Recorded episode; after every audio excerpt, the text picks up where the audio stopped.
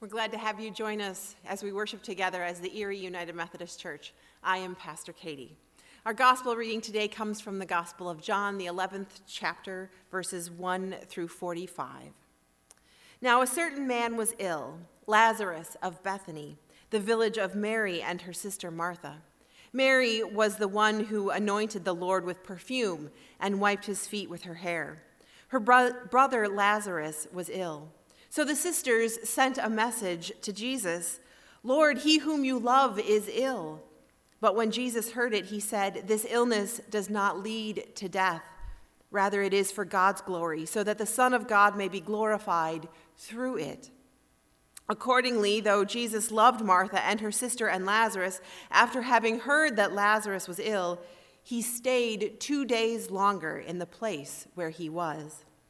Then after this, he said to the disciples, "Let us go to Judea again." The disciples said to him, "Rabbi, the Jews were just now trying to stone you, and you are going to go there again?" Jesus answered, "Are there not twelve hours of daylight? Those who walk during the day do not stumble, because they see the light of this world. But those who walk at night stumble, because the light is not in them." After saying this, he told them, "Our friend Lazarus has fallen asleep, but I am going there to awaken him." The disciples said to him, "Lord, if he has fallen asleep, he will be all right." Jesus, however, had been speaking about his death, but they thought that he was referring merely to sleep. Then Jesus told them plain, plainly, "Lazarus is dead. For your sake, I am glad I was not there, so that you may believe, but let us go to him." Thomas, who was called the twin, said to his fellow disciples, "Let us also go, that we may die with him." When Jesus arrived, he found that Lazarus had already been in the tomb four days. Now Bethany was near Jerusalem, some two miles away, and many of the Jews had come to Martha and Mary to console them about their brother. When Martha heard that Jesus was coming, she went and met him, while Mary stayed at home. Martha said to Jesus, "Lord, if you had been here, my brother would not have died. But even now I know that God will give you whatever you ask of him." Jesus said to her, "Your brother will rise again." Martha said to him, "I know that he will rise again in the resurrection on the last day." Jesus said to her, "I am the resurrection and the life. Those who believe in me, even though they die, they live. And everyone who lives and believes in me will never die. Do you believe this?" She said to him, "Yes, Lord, I believe that you are the Messiah, the Son of God, the one coming into the world." When she had said this, she went back and called her sister Mary and told her privately, "The teacher is here and is calling for you." And when she heard it, she got up quickly and went to him. Now Jesus had not yet come to the village, but was still at the place where Martha had met him. The Jews who were with her in the house, consoling her, saw Mary get up quickly and go out. They followed her because they thought that she was going to the tomb to weep there. When Mary came where Jesus was and saw him, she knelt at his feet and said to him, "Lord, if you had been here, my brother would not have died." When Jesus saw her weeping, and the Jews who came with her also weeping, he was greatly disturbed in spirit and deeply moved. He said, "Where have you laid him?" They said to him, "Lord, come and see." Jesus began to weep. So the Jews said, "See how he loved him." But some of them said, "Could not he who have opened the eyes of the blind man have kept this man from dying?" Then Jesus, again greatly disturbed, came to the tomb. It was a cave, and a stone was lying against it. Jesus said, "Take away the stone." Martha, the sister of the dead man, said to him, "Lord, already there is a stench, because he has been dead four days." Jesus said to her, "Did I not tell you that if you believed, you would see the glory of God?" So they took away the stone, and Jesus looked upward and said, "Father, I thank you for having heard me. I knew that you always hear me, but I have said this for the sake of the crowd standing here, so that they may believe that you have sent me." When he had said this, he cried out with a loud voice, "Lazarus, come out!" The dead man came out, his hands and feet bound with strips of cloth, and his face wrapped in a cloth. Jesus said to them, "Unbind him and let him go." Many of the Jews, therefore, who had come with Mary and had seen what Jesus did, believed in him. Will you pray with me? Gracious and loving God, may the words of my mouth and the meditations of all of our hearts be precious in your hearing this day. Amen. So we've now been living in a world we couldn't have imagined for a few weeks. It's strange, it's not what we would have chosen, but it is how we are caring for and protecting the people whom God created, Jesus loves, and the Holy Spirit empowers. This is the church being the church in ways that are new and different for us, but we are adapting. And thankfully, we have the technology to be able to do so. This morning, we find ourselves in the midst of another long story from the Gospel of John. We hear about Mary, Martha, and Lazarus, our sibling group who we know are good friends with Jesus. They've been together before, our text even telling us that Mary was the one who anointed Jesus with perfume and wiped his feet with her hair. Their friendship clearly was a close one. These were not the, "I'll try to get a hold of you the next time I'm in town" kind of friends. These were the ones that you would contact ahead of time and make arrangements to stay with, so that you could stay up late and talk long after dinner had been served. We find out, though, through the course of the story that Lazarus has died after an illness. His sisters had tried to contact Jesus before he died, but Jesus didn't come quickly to see him. As we read Jesus' response, it seems kind of cruel to Lazarus' sisters. It would be their emotions that would go through the wringer. It would be their grief that would end up on display for the whole community. And if Jesus would just go see Lazarus sooner, they wouldn't have to go through all of that. But what Mary and Martha have to undergo emotionally is not the first thing on Jesus' mind. God's glory is. And so he finishes doing what he was doing where he was. And when Jesus does decide that it's finally time to return, his disciples try to talk him out of it. They know that his friend has been ill. They've heard this same message from the women, but they know that Jesus' life is at risk in that place and that he was almost stoned the last time that he was there. Is it really such a good idea to go back there? They, they caution Jesus. But Jesus knows that it isn't his time, and that God has something amazing planned for when they go back, so they return. They return to a place where death is real. They return to a place where grief is thick. Mary and Martha have real emotions about all of this. Vernice Miles describes it this way. The finality of death, she writes, deepens the grief of Mary and Martha and their disappointment that Jesus has not arrived until now. "Lord, if you had been here, my brother would not have died."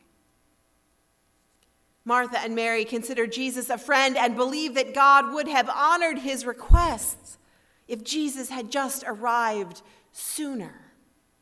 They trust him as a teacher, a healer, a miracle worker, and they believe him to be the Messiah come from God. They unquestionably anticipate the resurrection of the dead on the last day, and they look forward to uniting with their brother Lazarus again. However, they have no experiential reference to support Jesus' self-identification as the resurrection and the life. This is new information for them. They've never seen anything like this before. They've never heard anyone say anything like this before. Jesus is speaking of resurrection as a present reality. I am. Leaving Martha, Mary, and their whole community skeptical and yet fascinated with this possibility of new life. They really don't know what to do with Jesus' words, let alone his emotions. Jesus weeps with Mary and presumably Martha too. The Jewish community who has gathered around because this group of siblings was seemingly an important part of their community, they notice too that he weeps, and they comment, "See how he loved him." John Rolofsson helps us to understand about which kind of love this is. He writes, "This is a telling choice of vocabulary, inasmuch as the Greek word for love used here is not the verb form of the expected agape, selfless, self-giving love of which the Johannine corpus is so fond. Rather, Jesus' love for his friend Lazarus is philia, the common everyday Greek word for friendship, human affection, or deep feeling, that ordinary human love that we have for our friends. Jesus weeps for his close friends who are feeling grief. Right now, our world is undergoing strange circumstances. We are figuring out life on a day-to-day basis, and we are reminding each other not to touch our faces, to sanitize by washing or using hand sanitizer after touching any shared public surface, like a light switch or a gas pump. And we are staying home and limiting the people that we have physical contact with. The truth of these circumstances, though, brings its own level of grief to our lives. We miss life the way we knew it. We miss the hugs and the physical connections with our friends and extended families. We miss the regular routines that allowed us to interact with the world without the extreme fear that has entered our lives. But this morning we hear in our scriptures that Jesus is with us, just as he was with Mary and Martha and even Lazarus in our text. He is our friend, too. Sometimes it can feel like the timing's off, like he didn't come when we demanded. But the truth is, he always arrives at just the right time to do what will bring the glory of God to our world, not necessarily what we were asking for, but what will glorify God. Now, in the midst of all of this, we have to be careful that we don't allow ourselves to get too far down in that fear department. A friend and colleague, Reverend Paula Cripps Viejo, wrote a parable about fear based on the temptation of Jesus that we heard just a few weeks ago. A parable for a pandemic based on Luke one through thirteen, the temptation of Jesus. She writes, "And God's people, full of the Holy Spirit, took some time to remember their baptism, the same baptism that Jesus received in the River Jordan, the baptism that calls us to resist evil, injustice, and oppression in whatever forms they present themselves, especially in times of chaos and fear. God's people, God's people had to self-isolate as a form of social solidarity, and it reminded them of their friend and Savior Jesus, who regularly took forty days or more to self-isolate and reconnect with God through spiritual disciplines such as prayer and fasting. As evil does, we know this, as evil does, it showed up to God's people, sensing their fear in this pandemic, and said, 'If you are God's people, you will hoard everything for yourselves. You will force others to go without because your needs are way more important than the needs of others in your community.' But God's people will reply, 'God has always and will always give us our daily bread. We will only take what we need, and we will make sure that those who are most vulnerable have what they need.'" Hmm. But evil tried again. It was not going to give in that easily to God's people. Look at all these cheap flights. Just go travel. You are young and fearless. Or if you cannot travel, you are just so healthy. Just keep on going out to those bars and gatherings for entertainment. And who cares if you carry the coronavirus? You will not get sick. And again, God's people replied, I don't think I am God. Actually, I know I am not God. Not only is my life fragile, but my community depends on me to do my part to keep healthy, especially those who are most vulnerable. I will practice self-isolation as an act of social solidarity because we are all a part of the same global family. Also, not only am I not God, it is worshiping false gods to think that my life doesn't impact others. That goes against the commandment to worship only God and never myself. But evil is cunning, and evil wanted to try one more thing, so it said, ha ha, but you, you are covered by the blood of Jesus. Well, at least you say that. And if that is so, if that is so, why in the world would you stay home, not have church? Why would you cancel everything? Hasn't Jesus paid the price? And God's people, well, God's people, they were tempted for a moment. But then they said, yes, yes, I am covered by the blood of Jesus and have eternal life through it. But, but evil. One key part of my faith is not to test God. And why would I expose others to a test when the wisdom of God, that the wisdom that God has given our medical professionals is that we can flatten the curve of the pandemic is if we self-isolate for now. We can be saved by the blood of Jesus and listen to the wisdom of the C D C. Stop saying social isolation in a time of pandemics is an act of fear. It is an act of faith for me and for all of God's community. And so evil went away for a little while.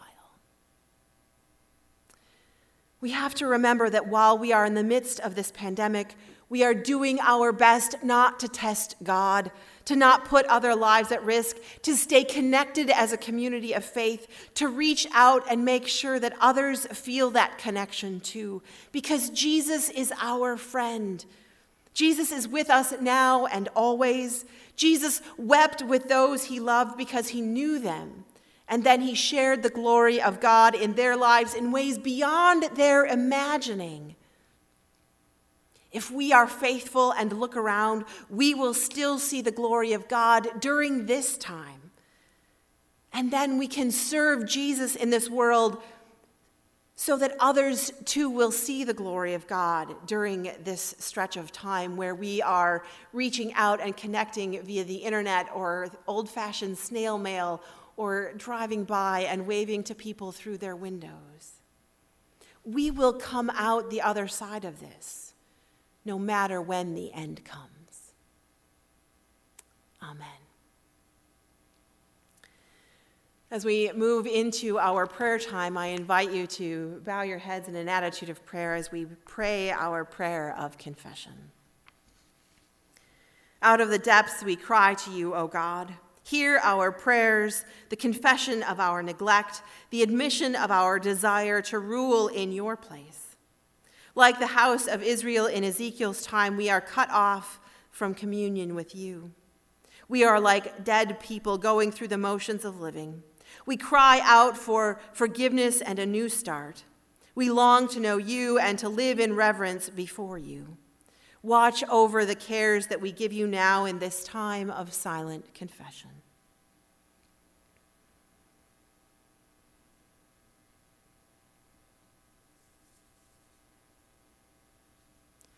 By your steadfast love, redeem us from our iniquities and raise us up to serve you. In Jesus' name, amen. Jesus says to us, did I not tell you that if you believed, you would see the glory of God? Arise in faith and trust, knowing that God will give life to our mortal bodies through the Spirit who dwells in us and among us.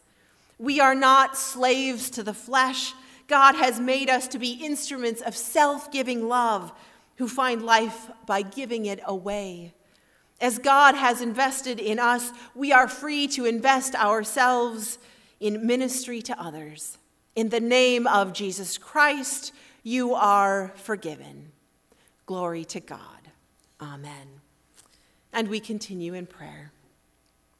Lord God, we come to you just as we always do, trusting that you will carry us no matter what. We trust that you are connecting us through virtual means today, just as you, you have done with the communion of saints through the ages. We know that we have been connected to all who have gone before us, and today we are connected to each other through the power of your Holy Spirit.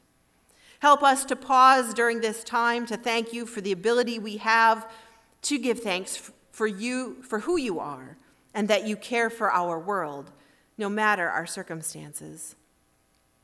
Lord, we pray for our community. Some are completely closed off from visitors. Others of us are making only necessary trips to grocery stores, while still others of us have jobs that help keep this world moving so that the rest of us can hunker down at home. And still others have completely lost their jobs. We all have different circumstances that we face. We thank you for those who continue to serve during this time, making themselves vulnerable for all of us.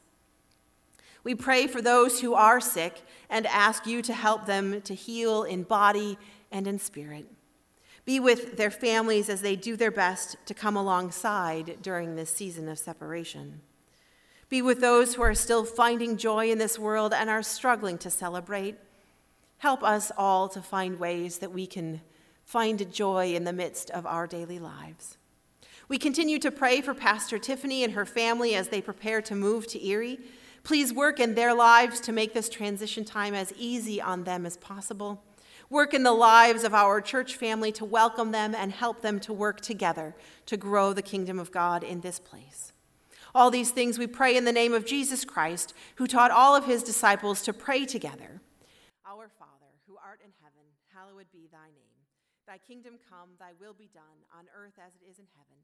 Give us this day our daily bread, and forgive us our trespasses, as we forgive those who trespass against us. And lead us not into temptation, but deliver us from evil. For thine is the kingdom, and the power, and the glory forever. As I usually do at this point in the worship service, I will invite you to continue to give in response to a God who is abundantly generous with us. We invite you to continue to mail your offerings to the church, to P O Box six sixteen in Erie, or to uh, set us up as a, a regular bill pay through your uh, electronic uh, banking system.